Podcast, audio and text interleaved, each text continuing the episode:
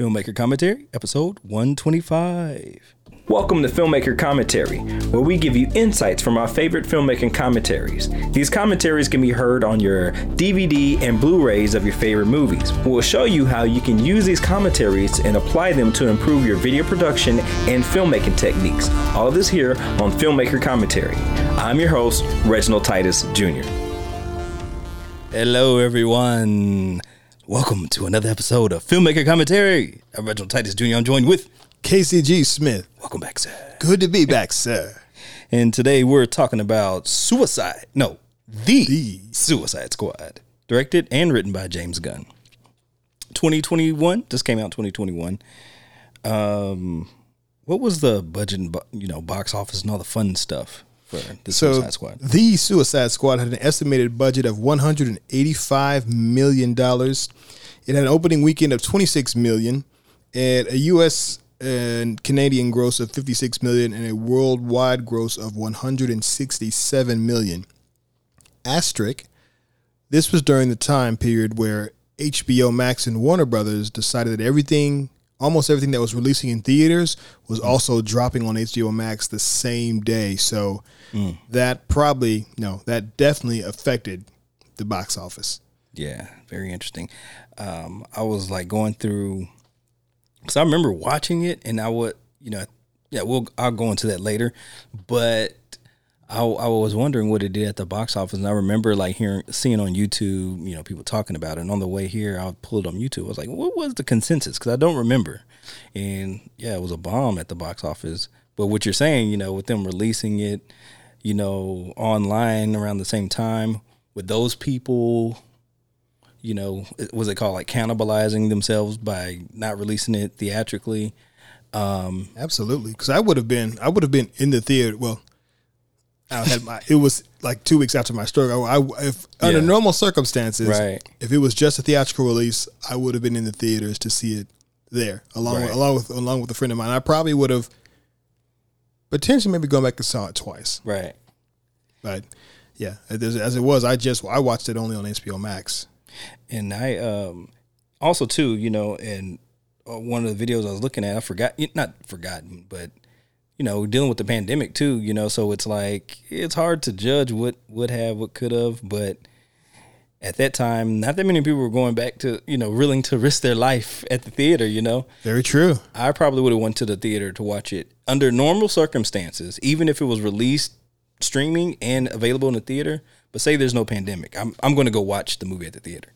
Probably probably the same here. I would Yeah. have still gone. Yeah, if- depends if I was in grad school still. in an alternate universe, Right. normal circumstances, yes, I Yeah. would have gone and seen this in the theater. I think I would have really enjoyed it because all the effects. It's James James Gunn's films, especially at the caliber he's been making them the past couple of years. The spectacle that's involved definitely is, is worthwhile seeing in the theater. And then him coming from the Guardians of the Galaxy, he has his you know track record oh, of yeah. bringing people that we, the general public, knows nothing about and making them you know like wow this is interesting this is good actually Agreed. Agreed. So, yeah, but yeah, not quite the cash cows they would have hoped as it, as it could have been. But there are a lot of films in 2021 and even at the end of 2020 that uh, suffer the same fate from Warner Brothers and HBO Max's strategy of you know day and date theater and HBO Max release. Yeah, because I mean, you can't push it. Or maybe you can just keep pushing it off years and years, and everybody just wait. Like, what's gonna happen? You know, eventually the movie has to come out some kind of way. Yeah, there was just too much uncertainty. So it's it's hard to say that they were necessarily wrong. It's just, you know, it's a yeah tough tough deal.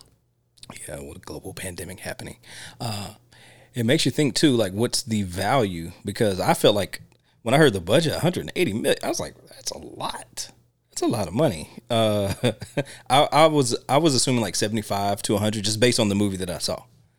And I felt like 185. Like, man, they are really kicking it. You know, they're Pretty large cast of, of, of people. Even I don't want to dive into too deep this Yes. yet before I give my spoiler warning. yes, But it's a large cast of characters. You can, see- if you saw the trailers, you know there's a lot of Right. people featured in this film, and there's a lot of practical effects too. When you hear them talk about, it, a lot of practical effects that they utilized. Right. that may have, and in addition to digital, uh, I'm sure that kind of drove Yeah. up the the budget as well. Quite a few action set pieces. Yeah. I mean, once you get used to that Marvel money, you know, it's it's hard to scale back. It's like And he was fairly uninhibited in what he was able to do. I mean, Right. once he kind of had his initial fallout with Marvel, you know, DC and Warner Brothers like, hey, uh, James, uh, let let me holler at you. let me I'll let you. And they, they gave him pretty much free reign. Yeah. I mean, he earned it. You know, he earned it from what you call it. But I mean, there is you do have to be responsible, um, and sometimes people can kind of. And, and and of course, at the time they didn't know a pandemic. I'm Yeah. assuming they didn't know that a pandemic was coming. This this would have, golly, oh, oh gosh, just look at that number. I'm looking at that number right now. I'm like, dang, that's really. I mean, compared to what like other films were doing, I'm like, I just it just kind of really clicked. Only 167 million.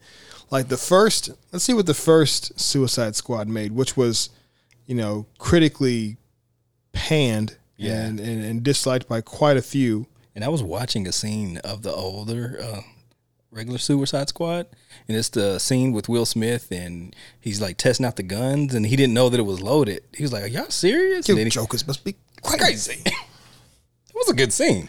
Yeah, I I, enjoy, I enjoyed him as Deadshot, Floyd Lawton. This is I like.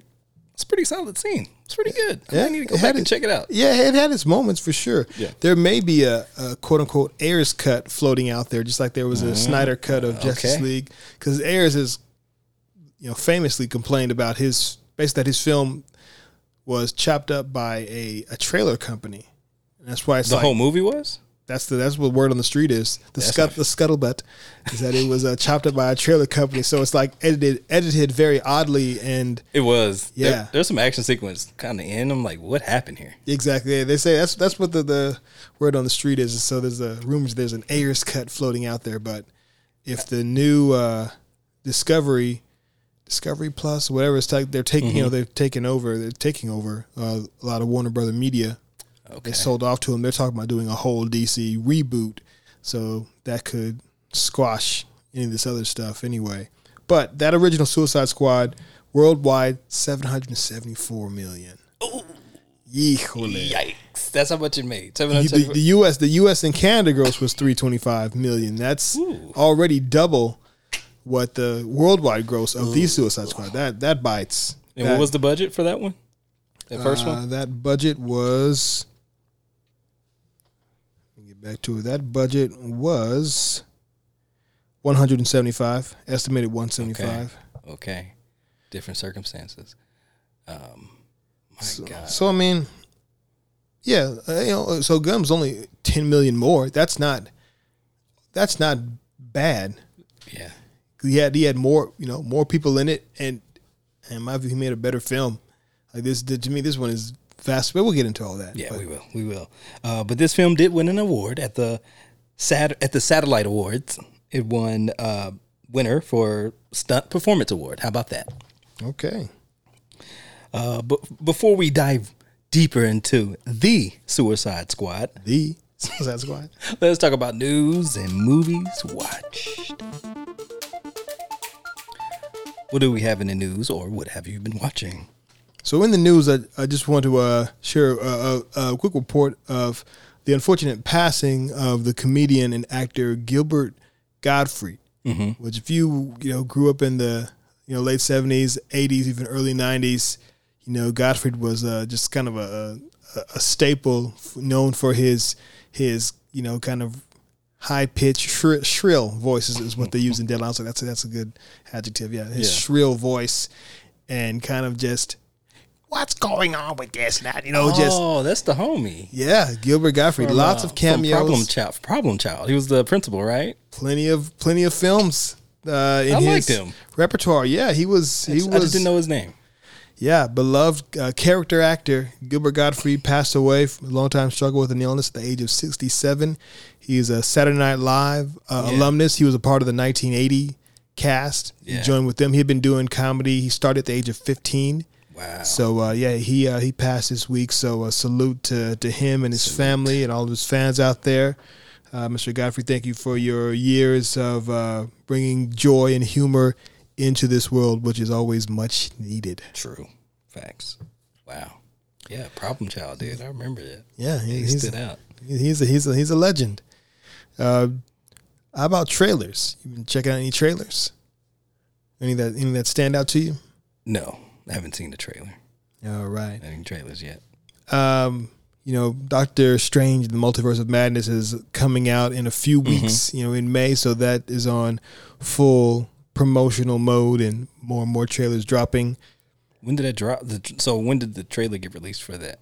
Oh, it's been there's been multiple trailers. Oh, really? Yeah, yeah, multiple, multiple trailers, and they're they're they're they're they're not showing too much in them because I think this thing is going to be a cameo fest. Yes. When you say multiverse Yeah. of madness, that that is free reign. There's all kinds of rumors floating out there as far as what might be in here.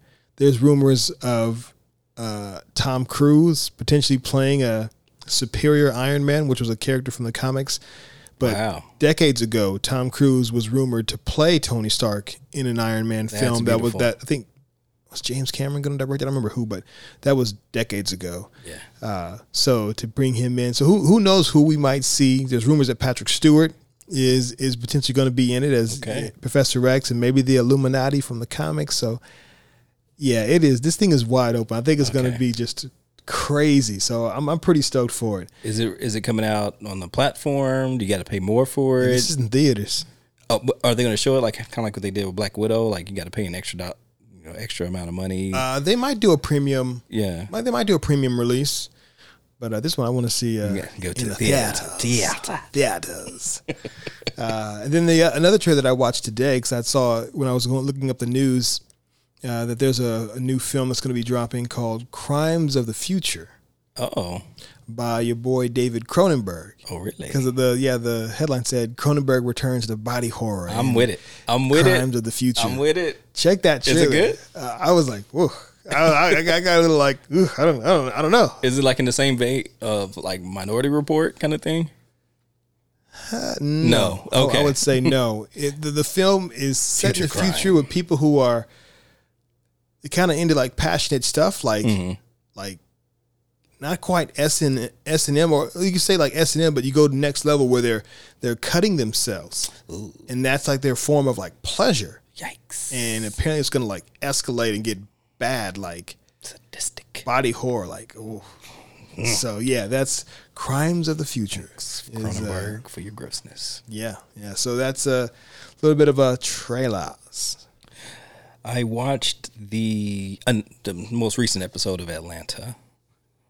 Likewise. Yeah. What can I say? That it's so the genre that this is playing that Donald Glover is playing in it's they're calling it Afro surrealism, and I'm with it. Yes. Like I'm drawn to weird stuff, and I didn't under I didn't really understand why I liked it and or why it was weird. And then there was this YouTube um, channel of this guy who breaks down all kinds of films, and he broke that down with like the actual manifesto of Afro surrealism and how this is Afro surrealism. So like, yeah, this is. What did you think about the most recent episode? The show the show is so smart. Yeah, Like every episode is a bit of a mystery. There, there's there's some kind of mystery or or MacGuffin or or something that is off, yeah, you don't know what what, what it is or how it's going to work out, and it's it it it doesn't ever quite seem to end the way you think it will. right. or in a traditional quote unquote happy ending. Mm-hmm. But it's watching the characters go through the emotions, the struggles, the drama, the humor of it all, and the way that it's shot. It's and the performance. I mean, these actors are, you know, amazing. Brian Tyree Henry is Paperboy. Paper boy, paper boy.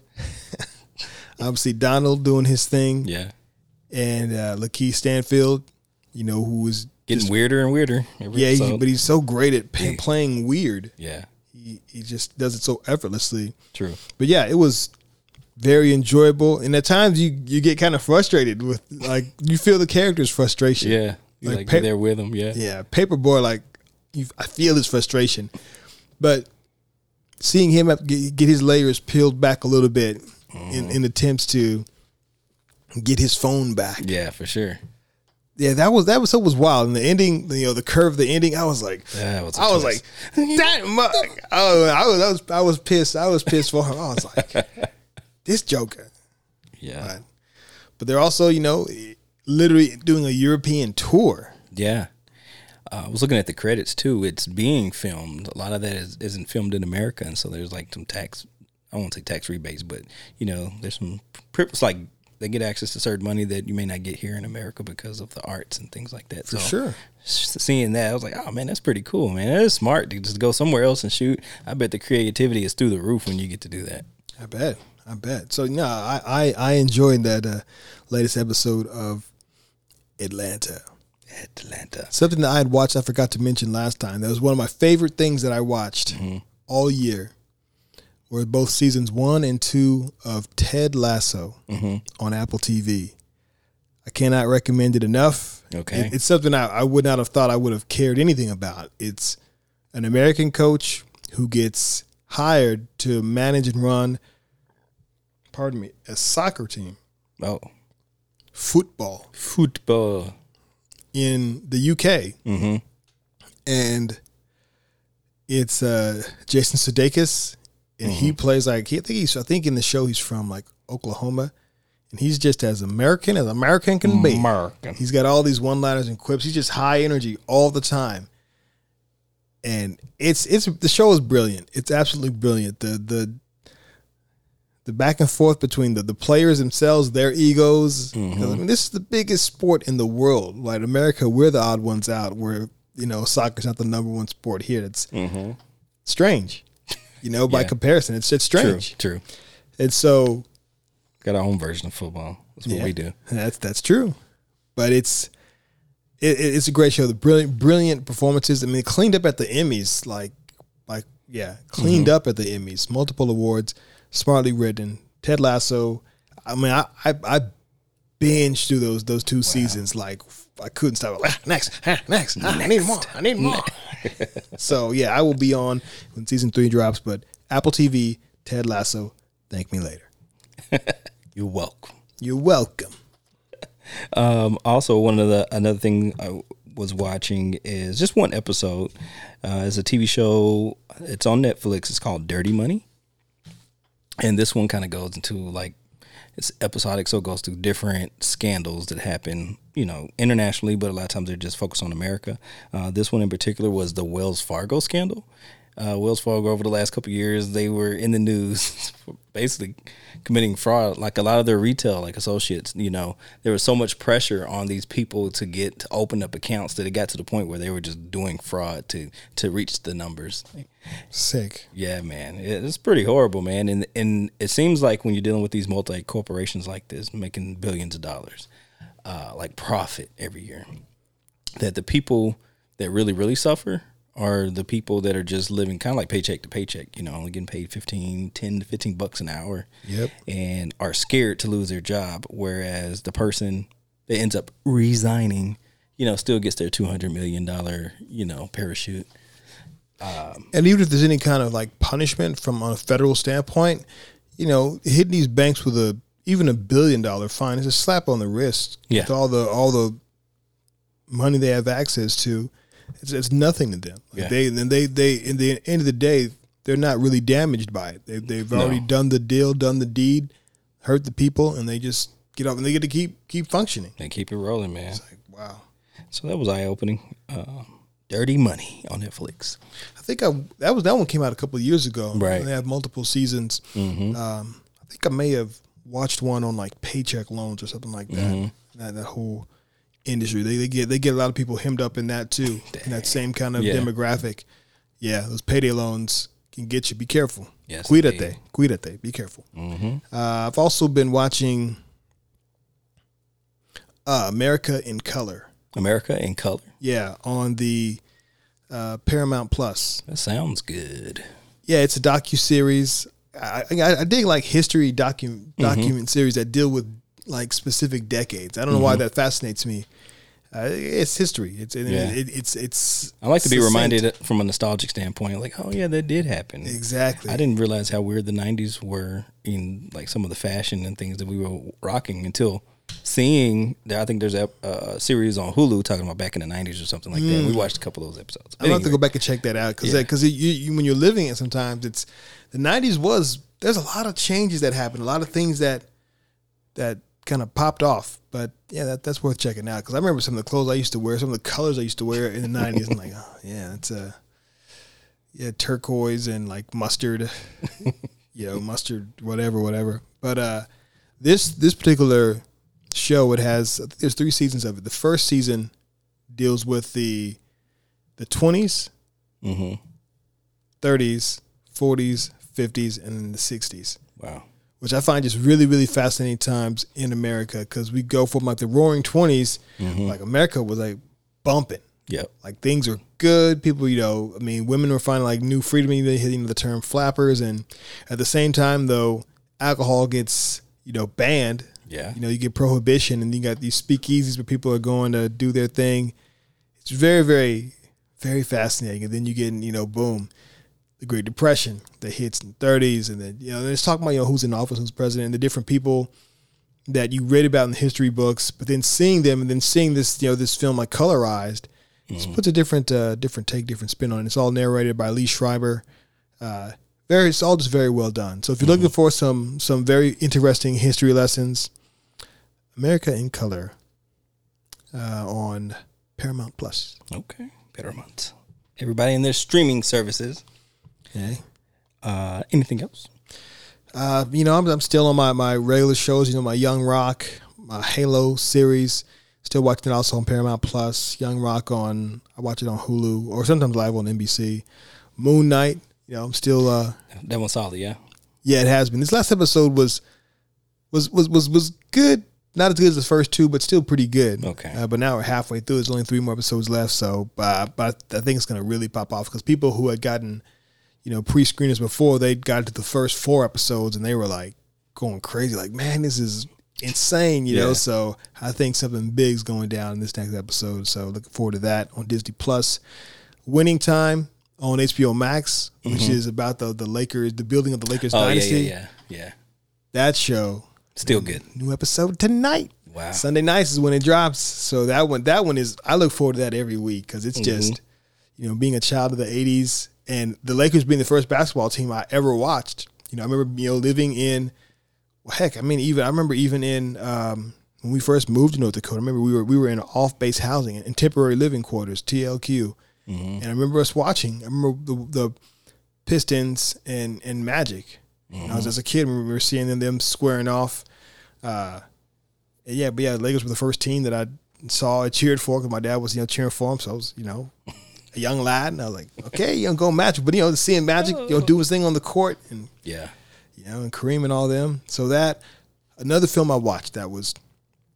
I'm trying to go back and watch some like the classic Oscar nominated films. So The Grand Dictator, I watched on HBO mm-hmm. Max, written and directed and starring Charlie Chaplin. Holy smokes. Yo, like it came out in 1941. Okay. Pretty powerful. Like I've, I've never Yeah. watched any of Chaplin's films really. Yeah. I've always just known him more so as like you know, yeah, just like you know the silent silent film actor and his comedy stuff. Yeah. Same. And this has this has some of that, but this is this is a speaking film, right? This is it's a speaking lines It's and talkie. everything. Yeah, and he's he's playing the roles of both a, a Jewish barber, but also Hitler as well. Hmm. He's playing both roles, and it's a it's a it's a really good film, especially the the, the last like scene at the end of the speech that he gives. just powerful, very powerful. But it was kind of you know right at the you know the rise of, of Hitler, but it's you know they, they don't actually use the name Hitler. Like there's a name Mm. that's that sounds similar. It starts with an H and his last name starts with an A, but they don't actually say his name. They don't have they don't actually have swastikas on their uniforms. It's like a some, some other kind of symbol. Yeah. But it, it it's funny, but it's poignant and it's, it's very well done. And it got nominated for multiple Academy Awards. Didn't win any unfortunately, but it got nominated for like six or seven Academy Awards. Wow. Yeah, Charlie Chaplin, man. I, like, I didn't even know he directed. I was like, whoa, like respect. Like I, I'm, Shout out. yes, sir. Anyway, that went kind of long, but that's uh, what- what I've been watching. Okay. And today's show was sponsored by Natural Hair the Movie by Grind of Matter Films, available to stream on All Black TV. You can also rent it on Amazon Video and also view it streaming on Tubi on demand. check it out and leave a review. And let's jump back into the show. Thank you for tuning in to Filmmaker Commentary. We're talking about the Suicide Squad coming out and well, came out in 2021. It's here. it's here. Um, let's jump into the synopsis. Supervillains Harley Quinn, Bloodsport, Peacemaker, and a collection of nutty cons at Belle Reve Prison join the super secret, super shady Task Force X as they are dropped off at the remote, enemy infused island of Corto Maltese. The Suicide Squad. How did you watch this film? I first watched this film in a rehabilitation center bed on HBO Max on my phone. Dang, on your phone. And uh, did you have the uh, headsets in, or you just like straight from the speak phone speaker? Phone speaker. Dang, that's gangster. That's what I had. What I had. Yeah. What were your thoughts, like viewing it in, in that way? I remember I still I still enjoyed it. I don't think about it now. Like I still enjoyed it, but it was nice to watch it big screen with my surround sound going. Yeah. But no, I, I enjoyed it then, just on my phone at the time. I may have I may have did I have my earbuds. I don't remember. Mm-hmm. But uh, I remember enjoying it thoroughly, far far more than the the first one. Right. Uh, I, I enjoyed the humor. I mean, James Gunn. I thought he uh, just did a fantastic job of blending humor with drama. So you, these heightened moments of tension, and uh, yeah, I thought it was pretty. I thought it was pretty good. Mm-hmm. But the, the more I've seen it now, I've watched it three times now. I Mm-hmm. like it more each time I see it. Same. I um I think we talked about it or chatted a text about it at the time, and I think I'm I'm a I think I didn't dig it as much. I think that was the situation. Um, and I watched it HBO HBO Max at home, and then maybe I was in the wrong mind state when I watched it. I don't know. I don't know. I don't remember. There was a lot going on then. Yeah, it was. So I don't know. I don't know. if I just couldn't enjoy it, but for whatever reason, I enjoyed it this time. And this time, I'm just I'm not even watching the movie like all the way through. You know, experiencing. it. I'm listening to the commentary and enjoying the visuals. I'm enjoying James talk about it, but then he'll take breaks. Yeah. He'll take breaks, and then you can enjoy some parts of it. And I was like, it's actually pretty good. Uh, There's a lot going on in the film. Yeah. again, like I've seen it three times, and each time I'm catching new stuff. I'm like, wait a minute, I don't, I missed that last it's time. long too. Yeah, it's got a, got a decent decent clip to it. There's a lot going on, even in the dialogue. Like there's Yeah. it's just packed with stuff. So I was taking notes. I'd stop. Like, oh, get that down. like, man, there's a plenty going on here. Yeah, so uh, uh, to agree with you, yeah, the more I watch them, I like it more. And then watching it because I'm watching it with the Blu-ray this time, it is crispy, super clear. Yeah, It uh, different than HBO Max. Like uh, man, like you can really see the visual effects and like how graphic things are. I'm like, oh man, I've been missing out. Blu-ray, hey, uh, a lot of good uh, special features and things like that on here. Um, but uh, what did you uh, like or not like about the film? uh, I like I like how the film starts. Actually, let me say this. I, I like to say that if this is your first time listening to filmmaker commentary, please know that there will be Spoilers. You've been forewarned.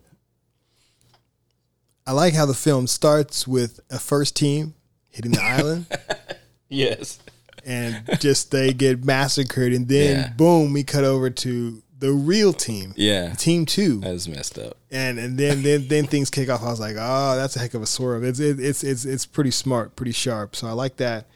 And I like Sylvester Stallone's performance voicing uh, Nanaue, uh, aka King Shark. King Shark. He's uh, James Gunn has a a a talent for taking anthropomorphic characters uh, and making them likable and lovable. Yeah. he did the same with Rocket and, and Groot, and he did True. the same with with King Shark, who is chomping on Uh, swallowing people whole. Like And Rocket is very talkative. yes, he is. That is also true. uh, and then I also like uh, the the the brief. nom? Nom nom. Heard. I like the, the brief appearance of, of Nathan Fillion as uh, one TDK, Oh, the man. detachable kid. Like, Yeah, just just ridiculous. It, it, it is as ridiculous as it sounds. His, uh, detachable kid.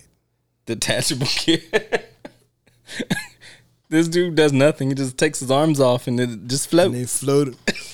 And there- that- I'm sure there could be some cool uses for that, but in, in this, he was just like Entirely useless. slapping and doing like Three Stooges slapstick to these Yeah. guys. Yeah, it could have done. Yeah, but, it, but he was he was he was a throwaway character. He was made literally just for the movie. He was made to, made to die. They like his hands are floating. They just shoot his arms. Yeah, he's laying on the ground kicking his feet. Yeah, because you could still feel that. See, that's that's a little That's bit of rough. downside. That's yeah. rough. That's the downside. Yeah, that, That's that is the downside. Uh, as far as I didn't really put down any dislikes. Uh, again, the more I, I see it, the more I dig it. Yeah. Um, Same. I don't think I really had anything that I disliked at all. Um, I I think probably the first time watching it, maybe it was the pacing for me, or maybe I just felt like it was just too much. I don't know. Uh, but this time around, I didn't feel that way. sure, It's magic. Um, but magic. the movie also it reminded me of um, Planet Terror, Robert Rodriguez Planet Terror. Just how like graphic it was, and but at the same time, there's comedy. It's not to be taken too seriously, so it reminded me of that. And then if you go into the special features, there's like uh, trailers that are cut in the way of those like kind of older, B-roll films. films. Yeah, like those war f- films with the I, voiceover. I saw I saw them there, but I haven't had a chance to watch them. I'm gonna go back and check them out. Yeah, they're like little retro trailers. So they cut this movie a trailer in those styles, and so I was like, okay, this is like Planet Terror. It's exactly like that because they did that in Planet Terror and in uh, Death Proof. You could, James Gunn just he's just such a lover of of film uh, and music. Mm-hmm. Obviously, you know, which plays always such a big role in his uh, productions. But yeah, I A lot of um, cor- and the reason I bring up Rodriguez because it's like the same kind of correlation in like some of their styles, mm-hmm. their comedy, and then they're both like artists. So like, there's a love for music. Robert Rodriguez actually plays the guitar and has a band and things like that, and um, they both draw draw out the storyboard. Storyboards. So there's like a lot going on there uh, that like wow, reminds me of the other guy. Um, what'd you think about the commentary? solid. I mean, James Gunn comes in and he says that he didn't prepare any notes. Right. He says he wish he had, but he didn't need them.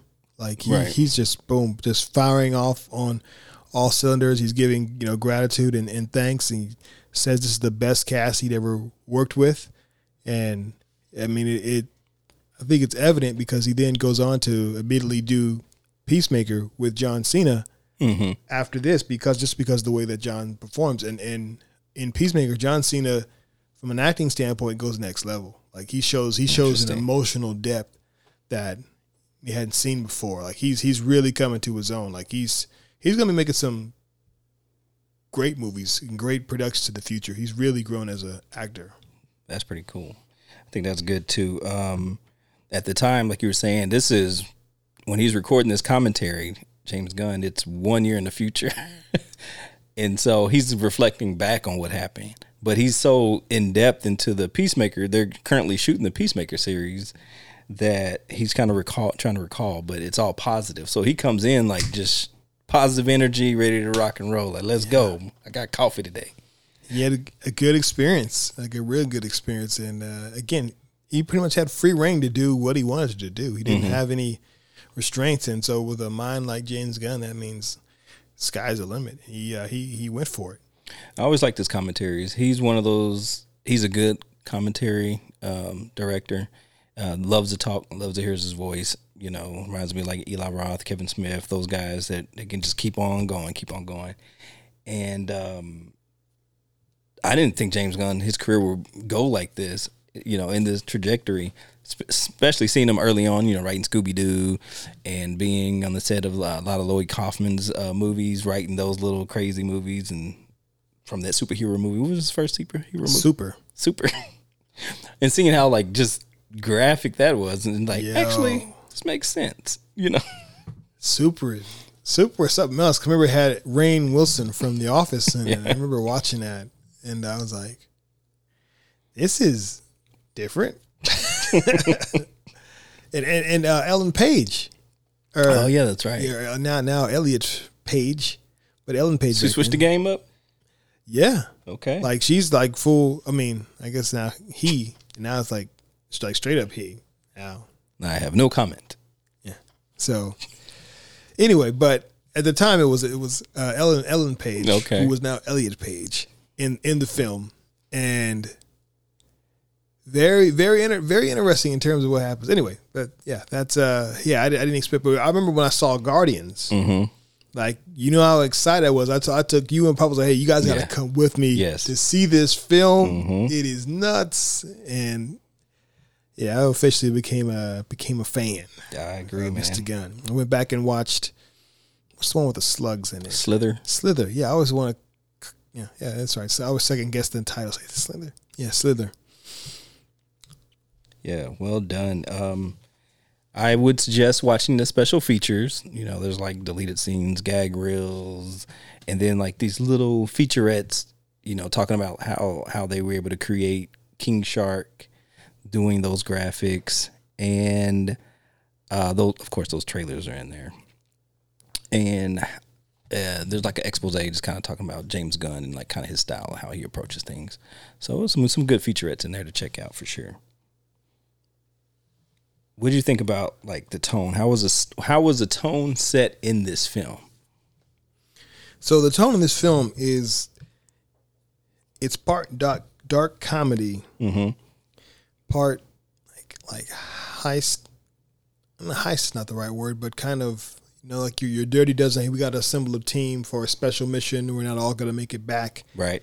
kind of kind of vibe, like the, Yeah. your your your prison break, if you will, kind of film. And you know these these people are being let out of prison to accomplish this task. Right.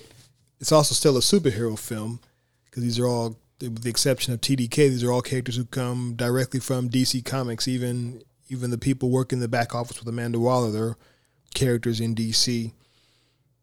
But it's but it's also filled with moments that you know you go from you go from fantastic and dark comedy and violence to these real like tender moments Right. that like strike at the core of these characters where they reveal something very real and personal that, that kind of grounds them Mm-hmm. which I find it's it's it's really really well done. Mm-hmm. These are you know supposed to be these are these are killers, murderers, psychopaths. These are criminals who have long sentences in prison for the things they've done. Mm-hmm. But you get these moments that bring you in and ground it. So, so yeah, I was comparing the opening sequence. Like I didn't rewatch the original Suicide Squad. I just watched certain scenes, and like a difference is with who's our guy? They, they, when we open up in the Suicide Squad, we see the prisoner sitting down with long hair. that's that's uh, Michael Rooker. He's playing uh, Savant. Savant. Yeah, like idiot Savant. Yeah. Savant. So he's like just in the outside cell, four walls around him, just like X's all over the wall. And he has like this ball. And he throws the ball against the X's and it's bouncing off the walls and kills a bird. And you're like, okay, this is ridiculous. You know, it's the bird and there's blood. It's like he rub there's blood on the ball and he rubs that ball off onto his legs or whatever, the blood onto his legs. And it's like, okay, this is kind of ridiculous. But then when you go to the other Suicide Squad, uh, the first one, it seems like it's a little bit more grounded in like, hey, this is probably not a good idea to recruit, you know, prisoners from, you know, to do these missions. You know, it's, it seems like it's kind of grounded in that, and they spend a little bit more time in that recruitment stage. Sure. You know, when we was talking about Will Smith's character shooting all these guns, but he didn't know that there was real bullets in the gun. He thought they were just playing with him or something like that. He said, "Oh, y'all." what do you say? Jokers must be crazy. Yeah, must be crazy. So, like, yes, they are crazy. Like, what? You know, this shouldn't be happening. I guess the difference is that this is a sequel because you still you still have both Amanda Waller, Red Right. Flag, and Yes. Harley Quinn and Captain Boomerang all returning from the previous one. So this is so they've already established that in the first film. Right. So now when they start this one off, they want to show you like this this one says, okay, we've established all that before. Now we want to show you the the the fun like the fun aspect of Right. of this and they take you in like when task force x goes on a mission the risk Mm-hmm. is high and they want to show you immediately like how this works like in, in worst case scenario how it doesn't work like when things go bad and Mhm. it immediately goes bad for team one It- they are mowed down and It's ah, um yeah, and so like from that, because I was reviewing it, I was viewing it like like someone hit the reset button, boop, Suicide Squad. the Suicide Squad, you know. Uh, but then going back and looking at the scenes, like, wait a second, the, the same characters are still here. I was like, okay, I didn't know this was meant to be taken in this way as a sequel. Um, anyhow, but the tone, you know, talking about how when they go to on their first mission, when they go on their first mission, and then just how like it's the Suicide Squad, how they're just obliterated. Team One is obliterated, shot in the face. What else did they get? Um, the Burn alive. The, the chick on the on the helicopter. I got the chopper. and then that chopper like chops up uh, Boomerang, yeah, those splinters from the trees. Just fly out and and then the Weasel like drown it. Drowned? Did anybody check to see if the weasel could swim? he dies on the beachfront. Um, and then Savant like freaks out and runs back to the ocean and gets his brains blown out because there's a de- there's a bomb, there's a little detonator in his head. If anybody tries to escape, you die. And Viola Davis' character Hits the button. and blows his brain out. And so blows his brain out, but in the water, his brains spell out Warner Brothers presents the Suicide Squad. And when his brains get blown out, the same kind of bird that he had killed when he was throwing that ball around, one of those same kinds of bird, almost like a canary maybe, Yeah. lands on his, you know, blown out head and begins to pick at his brain meat and, and take a bite. That is ironic and the signs of a good writer. Heck yeah. Heck yeah. And that so that to me just sets the tone on the kind of ride that we're on. But also, okay, so you get to that, that those moments of of you know, fantastic and crazy and dark comedy, mm-hmm. to then all of a sudden because you know on the chopper ride there, they're talking, they're joking around. And there's some you know, you know funny moments like you know, yo, your, your name is TDK. What does that mean? you know, TDK. It's it's me. What your your your your letters? Your your name is letters. All names are letters. You a hole. You know, whatever. It reminded me of the other uh, all words are made up when Thor talked Oh yeah, all words are made. up. when they Guardians. When they Yeah, Guardians? that was a Endgame. No, no, no, that was uh the one before uh Infinity War ah, with the with yeah. Anyway, so, tangent. but yeah, so you get that moment of, of comedy and levity. Then you get the dark. You you know then you get the action and the fantastical, but then you get the real fear that hits um, Savant. You know, he's like this hardened dude, but all of a sudden he freaks out. I mean, his and his fear is genuine, where he sees all the death, and that's too much for him. And clearly, this guy's a killer. Yeah. he's if he's in Belle Reve, he's probably killed people. And all of a sudden, he's he's boom head in the water, trying to get away, like desperately trying to get away. Yeah. It explodes. So it, yeah, it's giving you already the, the comedy, the violence, and then the the, the depth of, of character, emotion, Mm-hmm. And then more violence, More violence. more violence, and then the music. Right, and you get that song playing. Those are people who died, died. It's like man, soundtrack. And then after they die too, um, the employees are betting on who's gonna die, and so this guy's brain is blown out. It cuts to the employees like, ah, give me that money. He lost. Da da da. It's like, ah, man, that's pretty bad. It's a, it's a Deadpool. I like the uh, the style of the film, um, how um, James Gunn how he does his transitions, and especially like dealing with the timeline. So, like for example, there's that happens, and I believe they're on the beach. Correct me if I'm wrong. They're on the beach, and then it says three days earlier, and then it trend, but the three days earlier is spelt out on a toilet seat. Yeah, And then we zoom into the toilet seat and we see this Idris Idris Elba. Elba cleaning. Yeah, and like I was like, okay, this is how they got to this point. Um, so yeah, I like liked his style. Did you notice any like kind of like stylistic things that Gunn was pulling off? For sure, there's a, there's constant movement of the camera. Yeah, the camera moves constantly and uh, even like giving you different uh, you know perspectives there's a scene later on where john cena and idris elba's characters right uh, sports no, bloodsport and Yeah. peacemaker they're they're infiltrating they're taking out they're trying to save rick flag basically yeah, and they're competing against each other like shooting people or whatever and you know uh bloodsport kills a couple of guys and then he turns to peacemaker and he flips him the bird yeah. and then Peacemaker turns back towards Bloodsport and does the you know the the hand motion of of releasing. He's doing the jerk off motion. Yeah, he does that. He does that motion and and then like Throws throws, it. throws like like he's throwing throwing, throwing the release at, at Bloodsport, and they're about they're about twenty feet apart, maybe fifteen feet apart from each other. And the funny the funny subtle thing that Bloodsport does is he moves his head back as like like it like something hit him. That's what cracks me up. I'm like he actually, he actually reacts to it. Like he's dodging it. Yeah, like like it like it hit him. He's like, ah. it's real subtle, but it, it cracks me up. But but, the camera angle switches just in time to see him. like, these dudes are nuts. Yeah.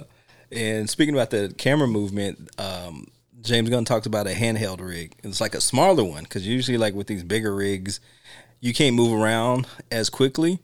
Um, it also gives you like a motion of seasickness, you know, with those bigger rigs. But because cameras are getting smaller, uh, I believe he said they were on a red camera. I think it was a Raptor, a Viper.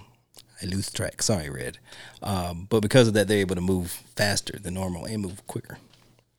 Absolutely, and it pays. It definitely pays off. This is a times like it does a good job of balancing the speed of like it slows down at times, and then it knows when to pick up. And uh, I, th- I thought it was paced. I thought. I mean, I think it's paced very well. I agreed. Uh, what kind of themes did you pull out of this film? Thematically speaking, uh, I pulled themes of redemption, family, Yeah, for sure. trust, sacrifice, killing birds. There's a lot of like Killing, killing, birds. killing, killing of birds. Yeah. You know, again from the beginning with That's true. Savant to Harley in you know their room with the guys, his uh, his his birds there. And there's another scene later on I forgot, but there's another thing where another bird dies. Um, reflections. Like Yeah. they, they use reflections at times for telling flashbacks, or at times you'll see a character in a reflection, Mm-hmm. like when uh, Bloodsport meets his daughter. Mm-hmm. When he goes to talk to her, like you see her reflection first in the glass, Mm-hmm. and then it moves over to actually showing her. Yeah, that was like the opening scene was a reflection where we see Savant, his character, he's sitting down on a bench and there's like a water puddle.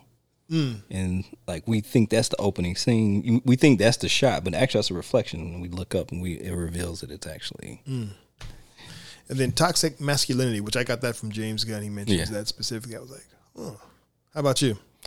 Um, I didn't write too many themes down, uh, but I did notice like the American flag a lot. And you know when they're floating out of the prison, you see the american you know, the shot still on the American flag blowing in the wind, or the introduction of Team One as they're walking in slow mo towards the camera. You see the big American flag like taking up the whole frame behind them in the background. And I was like, okay, we're they're pushing home the American thing. Doing this for our country. Yeah. Um do I do have a um I did write a little bit of extra stuff. I don't usually always talk about the director point of view, but every now and then you get a director that talks a little bit more about his point of view in approaching the film. Um, and good thing James Gunn is a talkative, talkative director. Uh, but he said he was inspired by the war caper films that he saw on Saturday afternoon as a kid, especially ones from the 60s and 70s, like dirty dozen. Um, and then uh, with a big budget, he has a, you know, this movie had a big budget and they didn't give him any rules, like any constraints or anything like that. So because of that, he's taking full, he said, I'm going to take full, advantage, of that. And so because of that, that's, I think that's the reason why it's so graphic and he gets away with a lot more because they're like, hey, do your thing. You got yeah, and if you you consider him coming from Disney, where those films are, you know, PG thirteen. You know, what's this one rated? Is it rated R? Yeah, for sure. Yeah. Yeah. Yeah, so be able to come out Suicide do an R rated film, which is more of James Gunn's speed based on his previous films. Yeah. To be able to do superhero film and go just no no restraints. Yeah, he did. He did. He took That's he his took, thing. He took he did take full advantage. strong violence and gore, language throughout, some sexual references, drug use, and brief graphic nudity. He Checked all the boxes off. Yeah. Do you have any favorite scenes? Yes, I do. All right. The first team being massacred. Uh, Weasel not being able to swim. I I uh I'm, I'm gonna just jump in whatever. Yeah, yeah, yeah. The the we who was the comedian? The guy that plays on Saturday Night Live that was sitting next to the weasel. Oh, that's uh, that's the dude who's dating dating Kim Kardashian, Pete Davidson. Pete Davidson That dude gets around. gets around. So he was he was sitting next to him. He said, "This guy's a wolf." He's like. Get me out of here! He's trying to get out, and, and, and the shot is on the weasel, and he, the weasel isn't saying anything, but his eye it just looks creepy, man, because his eyes are like it's like creepy and funny at the same time, just with those big eyes like bulging out. I was like, this is nuts, but I like it. Yeah, yeah. That's it's it's very creepy. It's like this thing is weird, you know. And Rick Flagging says, you know, but you know he's murdered, you know, some people and a couple kids, but I think he, he agreed to do this. And this thing is, Twenty six kids. yeah, like this is uh probably not the best plan. You gotta, you gotta keep keep eyes on the weasel. Uh, so him not being able to swim and Savant saving him. Oh, when Waller and Bloodsport, when they clash in her office, like that, that's two like master actors, like Mm-hmm. Oh, going sure. at it, the way they like just Some boom, they Oscars in the room. For real. And Viola Davis as Amanda Waller, she's scary. Yeah, she's rough. She is absolutely scary. Just Tough as nails. yeah, No smiles coming from me. just get it, The get fact it that done. uh, you talking about a woman who's willing to just who pushes the button and blows a man's head off like no problem. This is just Tuesday. And she says at one point, "You have no idea what I'd be willing to do for this country," and, and it justifies it all in the name of, you know, defending the country. Yeah, And uh, every everybody is absolutely expendable. yeah, for sure. I like the scene you were just talking about with Peacemaker and Bloodsport as they're going through this whole montage of just killing all these guys, and only to discover was Rick Flag and realize they didn't have to kill all those people. Can't kill anybody. But it's also interesting that Amanda Waller gave the order Yeah. to say kill everybody. Like, That's don't- rough. don't- like didn't didn't even notify this group. So they want as few people to know that they're there as possible. So they wanted them to to take them out. Yeah, that's rough. So, um, when King Shark tries to eat Ratcatcher two, and this this girl is so much in a sleep, she's a sleepyhead. She's Yeah. in such a sleep. He's got her head in his mouth, about to chomp down. Oh yeah, And and and Bloodsport just has to start just unloading on him to get him to stop. And it's the rat that I think that alerts him, like squeak, squeak, squeak, squeak, squeak, squeak. Uh, going back to the other scene, he's like, "Is that rat waving at me?" he's like, He's like, yeah, I think he's I think he's friendly. and she's like, why? "I think it's friendly." why? Which is a very solid question to ask. Why is a why is this rodent waving at me? Um, I like so every I don't say every movie, but a lot of movies have exposition where they're just talking about the plot so that we can get our information so we know what's going on. Um, James Gunn, since he's the writer director, he makes sure that even though he's doing an exposition scene, that it's still shot in an interesting way so that it's not boring. Exactly. And uh, there, the exposition scene here was they were talking about the plan on how they're going to get. Was it the star? What were they about to do? No, they were about to get into the uh, get into the tower, right? Yo- Jotunheim. Jotunheim. Yes, they were trying to go back into that tower. And um, while they're talking about, talking about this, they're talking to the wizard. What's his name? The is that his name? The one with the things in his head, the bald headed guy with the things in his head. Thinker. The thinker makes me think better. Uh, so they're talking about you know how they're going to do it, and this is the plan. Flag's talking about this is the plan. If you don't do this, you die. You die. if, if we find that information information is false, you die. and then Harley starts chiming in. If you have personalized license plates, you die. And then she just starts just making up other stuff. If you Mitch Max, if you wear like the wrong black colors or something like that, Hey, you, die. If you cough without covering your mouth, you die. And then Flag's like, whoa, whoa, whoa! And Those other three aren't aren't things. those last three things are not things. But of course, that's not an open invitation to start coughing without covering your mouth. That's right. Pandemic. Um, uh, other favorite scenes: King Shark getting mad about, you know, he says he wants to, you know, wear a fake mustache to, to disguise himself. and Bloodsport and Peacemaker are like, that's a terrible idea. You'd be totally noticeable. And he just drops an F bomb. King Shark just, "Ah!" just just go storming off like a big child. It's know, it's just it's just funny to to see this man shark just throwing a tantrum Right. because his idea is bad. I, I, I enjoy watching him eat people. Yeah, me too. it's like you should get the. I kind of kind of enjoy it too, In the beginning, especially says nom nom. Yeah. So at the beginning of this montage scene of Bloodsport and Peacemaker, it starts out with Shark. You know, guy's just chilling, smoking a cigarette or something. He's just chilling. Then off frame, we see Shark, King Shark, grab him and put him in his mouth, and that like kind of starts that scene off. chomp, chomp, and he's like just swallows a dude. It reminds me of uh, Little Shop of Horrors and Audrey II, eating people. Just just now like that. I'm like, that's a little, a little like Audrey II, kind of nod, Little Shop of Horrors style. But except he walks, he'll bring the teeth to you. Yes. Yuck. Yeah, yuck indeed.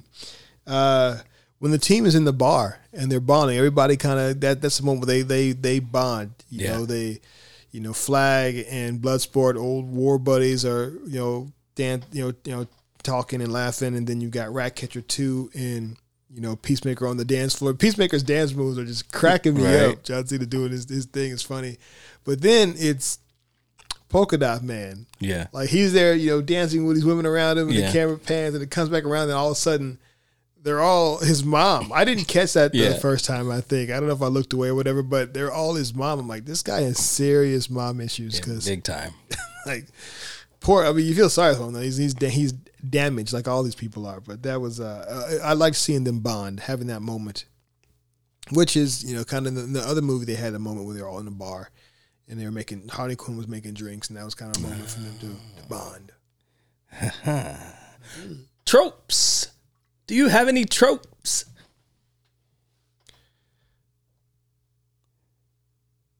How many times have we seen villains that we're following? I don't, you know, maybe this is a trope, but the, they're being bugged and tracked. You know, that's, you know, kind of common if you got to trust them to do things for you. Um,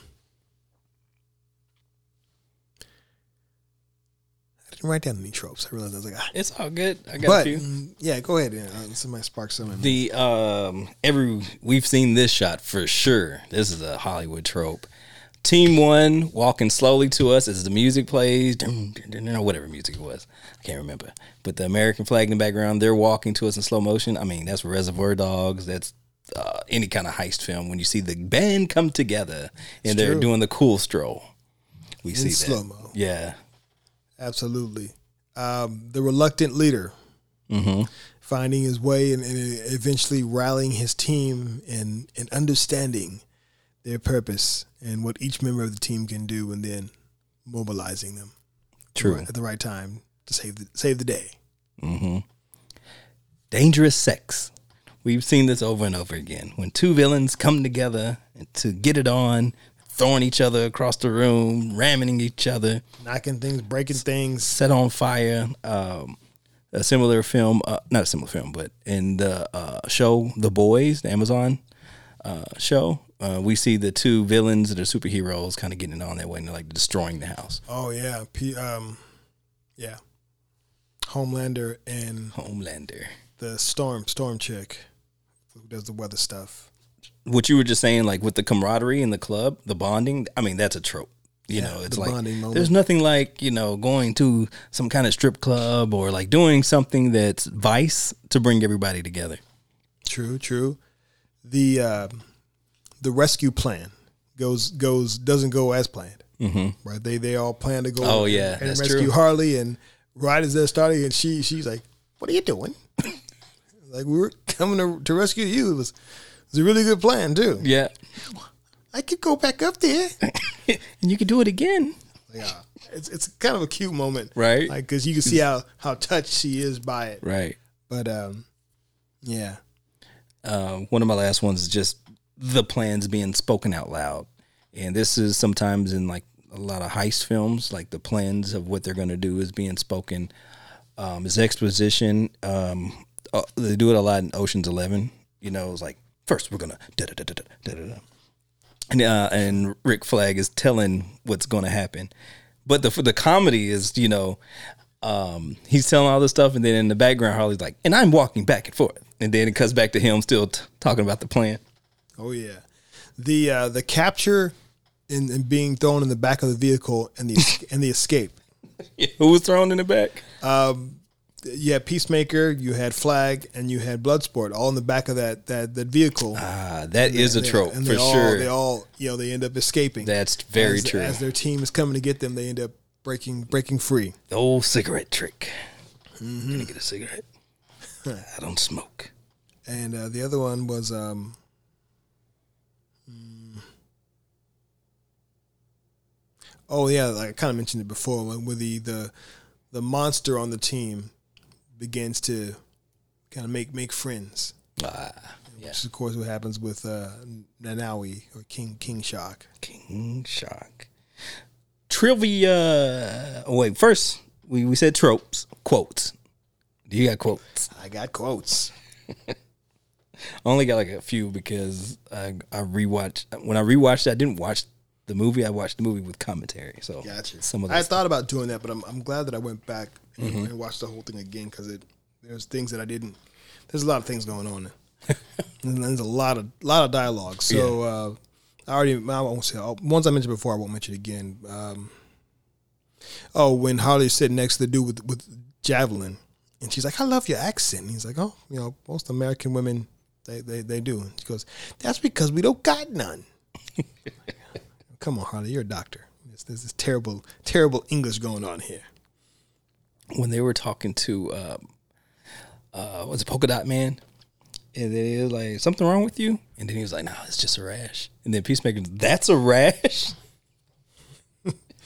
Yeah, when uh, they're when they're on their way to the camp to rescue Rick Flag, and uh, Ratcatcher Two is she's like complaining about being tired, you know, and Peacemaker's like millennials. Oh, that's true. Yeah. like wow. Um, speaking of Ratcatcher, um, she's about to be eaten right by the shark and King Shark, and then Bloodsport saves her, and she makes friends with King Shark, even though she was about to be eaten. And then Bloodsport is like, little idiot, Yeah, walks up. you're a little idiot. Uh, when they're in the the uh, briefing room with Amanda Waller, and then Nanaue raises, and she's like, "Yes, Nanaue," and he's like, "Hurt," just pointing at his hand, just ridiculous. And she's like, "Yes, that is a hand. Good, good job." Like, oh boy, this is uh He's not the sharpest tool in the shed, At but, all. but he's extremely effective. lethal yeah um another quote from him uh when they're all on the walkie-talkie finna go rescue harley quinn he just Rick, Rick, Rick Flag is just like make sure everybody's there. Hey, where you at? Where's your pose? And then King Shark just like bird. Stay off the comms now. Stay off the comms. Just ridiculous. Um, when uh, Bloodsport and Peacemaker are doing their their uh, you know kill off, Yeah, and uh, he, he Bloodsport says no one likes a show off, and then uh, Peacemaker says unless what they're showing off is dope AF. yeah, yeah. He's like, damn, he's right. when Harley Quinn, um, she has a little quick fling in this film. Um, is that considered? What was the? Uh, he's the president of the country. Mm-hmm. I can't. Uh, what was the country again? Costa Belarus. I I don't know. I don't remember. but she has a. Moldova. Is it? Yeah, about that. Corto Maltese, in the island of Corto Maltese. Any rate, um, Porto Maltese. so she has this fling with the president of that country, and she ends up shooting him in the heart. He leaks out and dies. And then she kind of talks about, you know, she's kind of going over things that were. I got the quote if you want to read the quote. You got the actual quote? Yeah, it read the quote. says, uh, when your taste in men is as bad as mine, they don't just go away quietly. They slash your tires and kill your dog and tell you that your taste in music is not real music. After a while, all that cruelty starts to tear you apart. Wow. And the part when she said, and killing kids is kind of a red flag. Yeah, I made a promise to myself to next time I met a guy with any red flags, I would I would kill him. Killing kids, that's a red flag. yep, that is. Absolutely, absolutely. Uh, My other quotes, we already kind of went over those. Uh, one that kind of became almost a prophecy was when Bloodsport says to Ratcatcher 2, when they're on the bus on the way to the bar, I guess. So I'm gonna get you out. I'm gonna get you out of here alive, kid. And then she says to him, "I'm gonna get you out of here alive." Nah, Well, setting that up for later. absolutely. Oh, okay. One other, one other one that was it's a, it's a real quick line. Uh-huh. I didn't catch it the first time, but when they when they when they are leaving the bar and Polka Dot Man and Ratcatcher Two are taking the Thinker like to their van or whatever, and he's talking. He's like, "Oh, I see you control rats. Like I'm working on a similar device." He was like, "Do you? How would you like a you know a a pack of rats go to go up your range, or something like that?" Yeah. And he's like. You may not suspect my, you know, uh, expect my answer. The answer you would expect. I was like, "What? Wait a minute." But yeah, he says, my, "Yeah." He goes, "My answer might not be what you expect." I was like, "What the heck?" Yeah, they they turned the thinker into a little freak. This guy's been locked away in his lab a little too long. You got any trivia? Uh, yes, sir. Yes, sir. Um, here's one. So the the big giant star, Starro, the Conqueror, Yeah. actually first appeared on the cover of the very first issue of the Justice League of America. Oh, That's a classic cover of, you know, Flash and Green Lantern and Superman, Wonder Woman, all rushing right at Starro. So he's a long time kind of classic uh, villain. But yeah, first first one on the Justice League of America, number one. wow. Um, it, it, uh, also like all the people with the starfish on their head. Wasn't there a Rick and Morty episode? Remember that they all had the like thing on his face, and I'm sure they. I'm, I'm sure they did. it was a disgusting one because they were they some of the uh, eyeballs were like dead, so they were pretending like they were being under the influence. I can't I can't remember what episode it was. but Yeah. it was disgusting, man. Anything that jumps on your face, like you know, like like with Alien, you know, the face huggers. Yeah. Ugh. It was disgusting. Uh, the beach was built in Atlanta, and uh, other parts were shot in Panama City. Uh, Sean Gunn played the Weasel.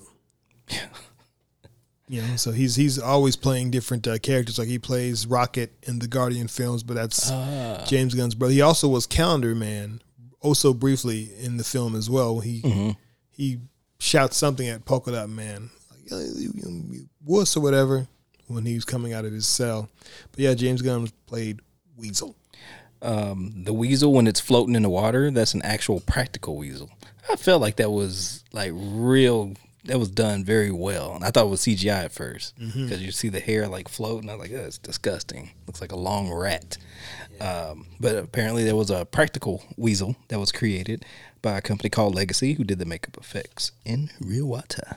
This is something I learned when they were promoting the film and they were on Jimmy Kimmel talking about this. But that scene where Margot Robbie, you know, she's chained up and she's you know been you know, shocked and tortured, and then she you know gets her legs around the guard's neck and then basically breaks his neck, and then she uses her feet to get the keys. Like that's actual Margot Robbie doing all that with her feet. Like she Oh wow! gets the keys and then it was able to pull her, her Herself her, up like that? herself up, hmm and then used it to unlock the lock. Like she actually did all of that. And James Gunn said he he regretted not making sure her face was able to be seen because like her, her scarf her scarf is partially blocking her face a little bit in that scene. Yeah. And after he shot, it, he's like, you know, you know, well, she had made it make sure her face was seen. People know that like that was her, but that was all her dexterity, to be able to do that. Dexterity.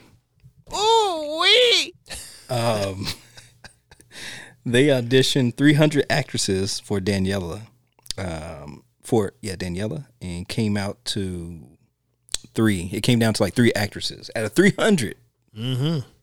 That's wild. That's a lot of work It to find that one. But she she nailed it though. She has just the right. She has this vulnerability and sweetness to her. This accessibility.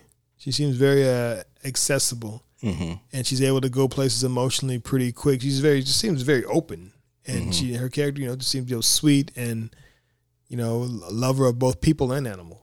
And it's like, what is she doing here amongst these Yeah. like monsters? And James Gunn said, uh, like she would wear, she was like you were saying, accessible to emotions and became problematic. At one point in the commentary, he said that. Yeah, it almost like like scary how quick she could access Yeah. her emotions and kind Yeah. of just go there. It's like wow, scales. Uh, Taika Waititi Dude, I had Speaking no of idea. Ratcatcher, yeah, he plays the father. He's Ratcat Ratcatcher one. I had no idea he was in the film. Like, I knew he looked familiar, but even with them showing him, I was like, he looks familiar.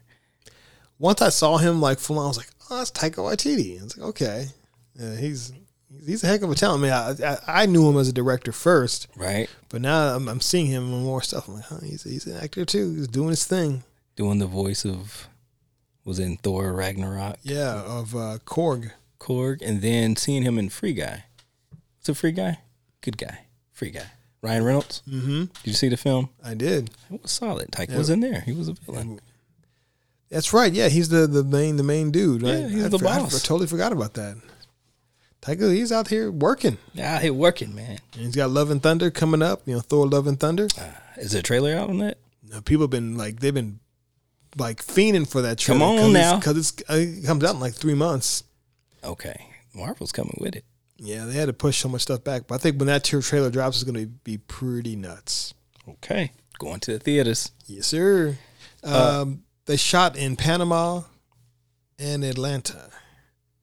I thought maybe New Zealand also because it shows up at the end of the credits, but I didn't hear him mention New Zealand in the commentary. So maybe there was some second unit stuff in New Zealand, Mm-hmm.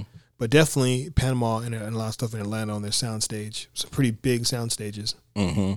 Uh, one thing that um, uh, James Gunn James Gunn. likes to do is put Lloyd Kaufman in his films.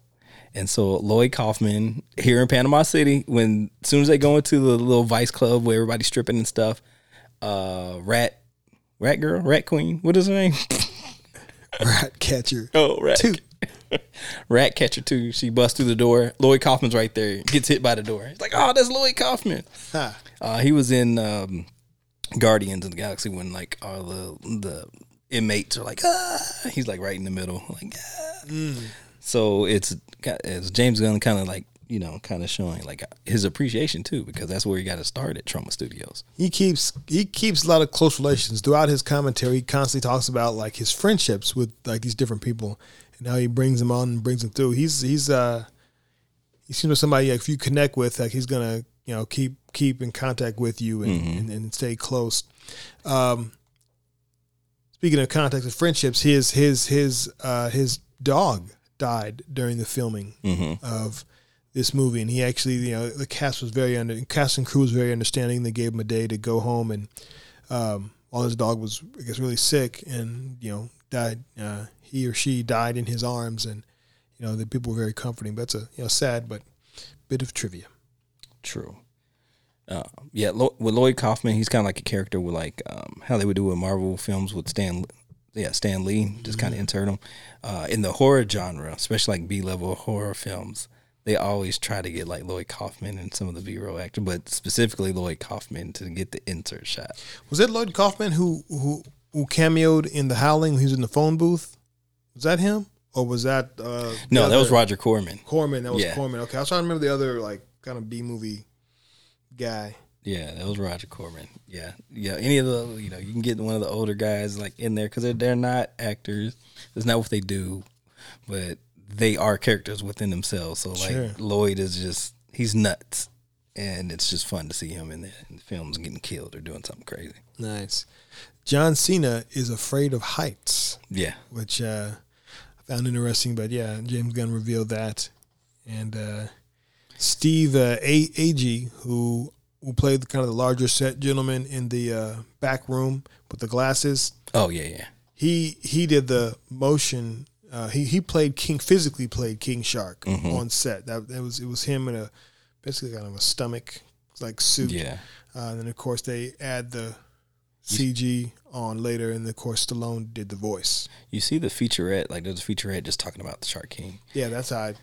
Oh, you That- saw that's, it? That's the only one I did see. Okay, it's cool to see like he just had, and from Robert Rodriguez because Robert Rodriguez would talk about like CGI and why you have to have practical. It, it looks ridiculous. Like why would you do this? Just add them in there, but you need to see like the textures reflecting from the real sun and some of the real lights. It's easier for the artist to see how their model is going to reflect light. The reference. Yeah, exactly. And then for um, like the eyepiece that he had, it was just like a helmet, but that helps them see how Where the eye line's going to be, what actors need to look at as well. yeah eye line, and then how what's how how is the size of Shark King in this new environment Scale. in relation to everybody exactly.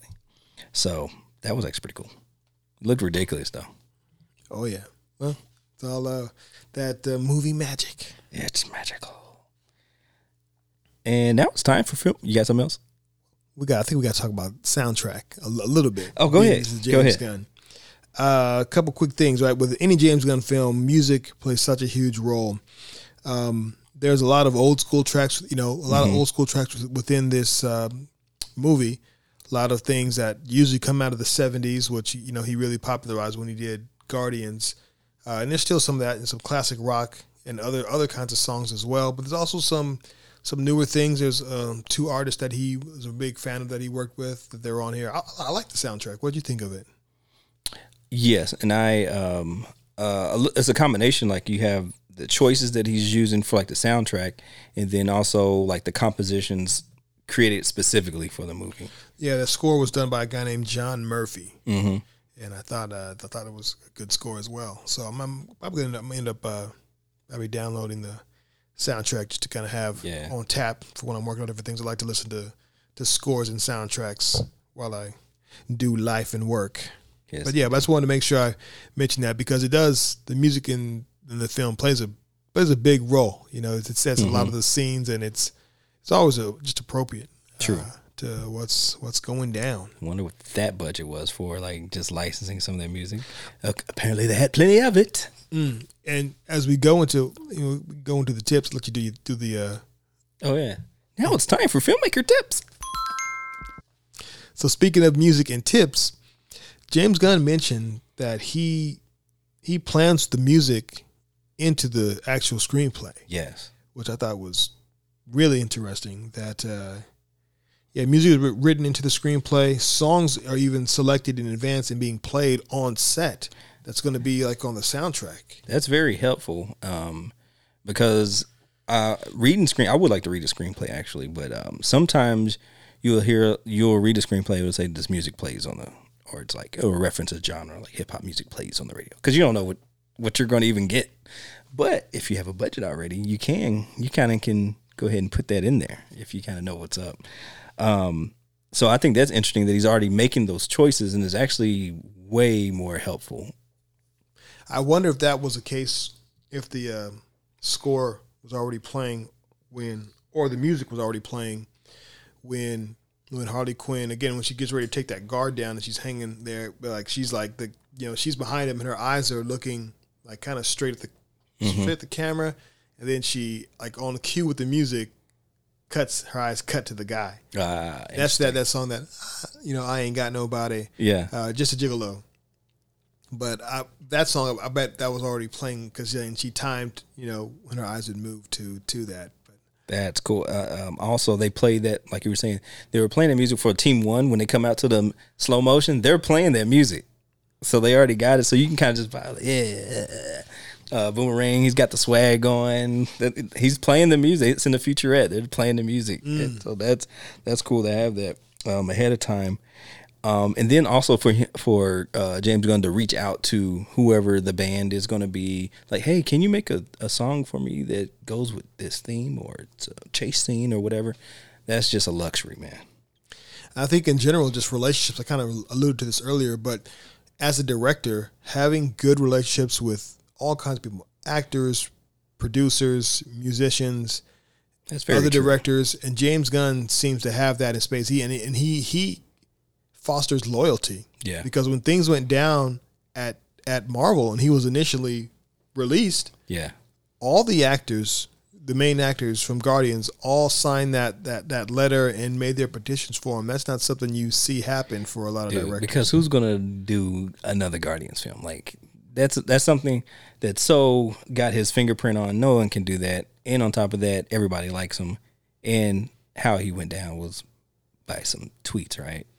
Tweets, some tweets, some tweets in the in the past that were were were risque. Yeah. But you know that that moment to say, okay, I've changed. I'm a different person. Yeah. And I think people do have should have a chance to to change. It doesn't mean you don't own up to what you did or said, but uh, in the land of Twitter, uh, it could be it could be sticky. Yeah. But I'm, I'm glad he got a chance to. Uh, he got a chance to, to to come back. I mean, he took he took his lumps. He, okay, all right, cool. Boop, boop. You know, he got a chance to come back. So Definitely made him appreciate it, I'm sure. oh yeah, Oh, I forgot what I was going to say there. Um, oh, but um, in relation, I was going to say with the music, it's very true because, like in our film, um, you know, we knew what the theme was going to be for our documentary. We knew what the theme was going to set the tone. We used it in a lot of our marketing, and uh, it was very helpful. You know, and to get a musician that will help without killing us, hitting us over the head. Boop. True, true. It's going to cost you a million dollars. You know, anything like that. It's independence, son. Yes, yes, indeed. Um, James Gunn apparently storyboards everything. Yeah, that's like one of my first ones. Yeah, storyboard, everything, and that makes it, I think, a whole lot easier. Yeah, You know, you you you makes the vision even clearer, and uh, then you can hit the ground running, and uh, it make it easier to communicate your vision as well Right. to everybody involved. Production, you know, set design, you know, your um, costume, you know, your your actors, your Mm-hmm. you know your first you know uh, first director, your all, everybody who needs to know what's going on. Storyboard it.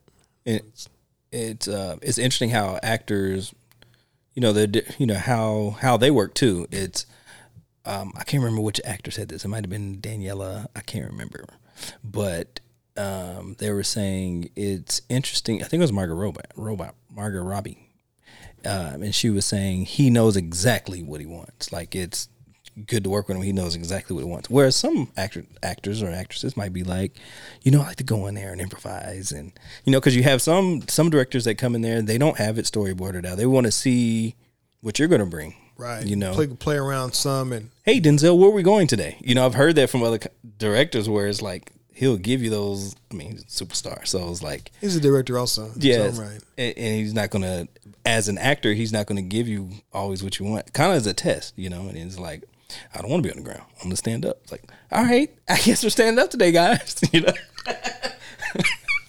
King Kong. Yeah. I run this. you just work here. You just live here. I run this. Give me a donut, and some coffee. Oh man, Uh, you can uh, create an ocean front if you need to. man. The the fact that that that ocean that Weasel was drowning in, Yeah. that whole beachfront, that was all done like in a sound studio. That's wild. Wait, wait, what? Wow. So yeah, some of that that budget, uh, that's that's where it was at. Yeah, and built the whole property. um, what was I about to say? Um, the oh yeah, the second unit director. He shot the stuff in like some of the street stuff in Panama, and it was based on those storyboards and animatics that uh, James Gunn produced. So you have the storyboard that's drawn out, and then you have the animatics, which are a CGI representation of what happens. Like oh. I don't have to make decisions in here. I just to, I just need to shoot it as a second unit director. Just shoot it. go. This is I'm, I'm giving you exactly what you want. I don't have to make any creative decisions here. You can also work with multiple uh, visual effects studios, which is what they did in this case. Some for the sake of uh, practical, and some for the sake of your uh, your CGI. And so they used a combination of both, and I think the results are pretty stellar. Yeah, uh, those companies were Trixter, Frame Store, and Web. Hopefully, I wrote that name down right. Um, And they worked with the with them on the Guardian. is it Webley? Webley, maybe it's that, but I just wrote down Web. Sure, I think it might, might be Webley. Anyway, but yeah, they, they no doubt they've worked with uh, some of them before, but he, he knows. I said, he knows what he wants. That's all I got for filmmaker tips. Uh, I'm burning through a couple more. Uh, boom, boom, boom, boom. He built this. Uh, he built Bloodsport specifically for Idris Elba, so you know you can build and have a specific uh, person in mind. There was no guarantee that he was going to accept, but you could still dream and plan. And, you know, you just audition for others. Uh, same thing with Stallone, right? He envisioned already having Stallone play King Shark. You know, Yeah. they still auditioned other people, but they didn't quite. They didn't. You Fit. can't. I mean, who's who else got that voice? Come on. Yeah, Stallone is a is a legend. Yeah. Uh, they had domestic rats you know, on set that were trained, and then apparently, apparently, uh, James Gunn says rats, domestic rats, and specifically, make great pets. But they also apparently don't have a very long lifespan. So even the rats that were on set, like they had to train them like in advance to have them ready to be there and and, and do their thing. Dang. Uh, oh, they worked with different dollies uh, that they put on actors and different backdrops. In particular, the scene where uh, where Harley Quinn is in the that uh, bird cage, Yeah. uh, bird atrium, if you will. Like they're like pushing a dolly forward while she's on a dolly. And Yeah. like it's like multiple Like a whole Spike Lee thing. yeah. Yeah. multiple movements happening, but it makes for some, some beautiful shots. And then they have a mantra on set. James Gunn works by a mantra, and actually one of the T-shirts that Rick Flag is wearing is of a character that uh, James Gunn created. I don't remember the name of the character, but the sh- T-shirt says "Obstacles are opportunities," Yeah, for sure. and that's the mantra on set always. That okay, how is this obstacle going to be an opportunity that we can use to our advantage later on? So um, I'm with it. My mantra is we shooting something. There we go. But uh, yeah, that's all I had in uh, terms of uh, tips. Yeah, man. Overall good. Um gross. So there's a lot of gross stuff in here. Uh I think probably one of the grossest thing is her jumping into an eyeball in the goop as rats come in, they eat the veins of the eyeball. Yeah. And blood like engulfs it. That was disgusting. But effective, you know, and, uh, the way that they tied all that together, right? That I mean, that there's no like real, real crazy loose ends. I mean, Yeah. the, the whole thing with that javelin, like her, Yeah. like what, what, what, what, what do I need this for? And she was like, I'm trying to figure out, you know, what, uh, you know, there's a scene where she's with Bloodsport, and she's like, I- need to figure out what God wants me to do with this. And he's like, Jesus Christ, or him, or, or, or, or any of them, you know.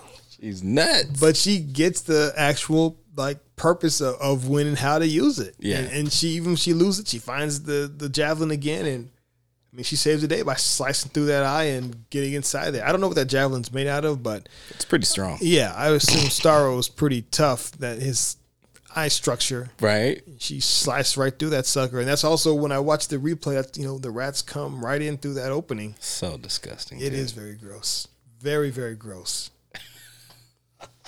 And, and but the fact that that in the violence she finds these moments of bliss, you know, when she's machine gunning those guys down, the flowers are behind her. That's her perspective on it all. Right. Harley, you're uh, bloody, dark, and beautiful, but yeah, yeah, dark, dark. Wow.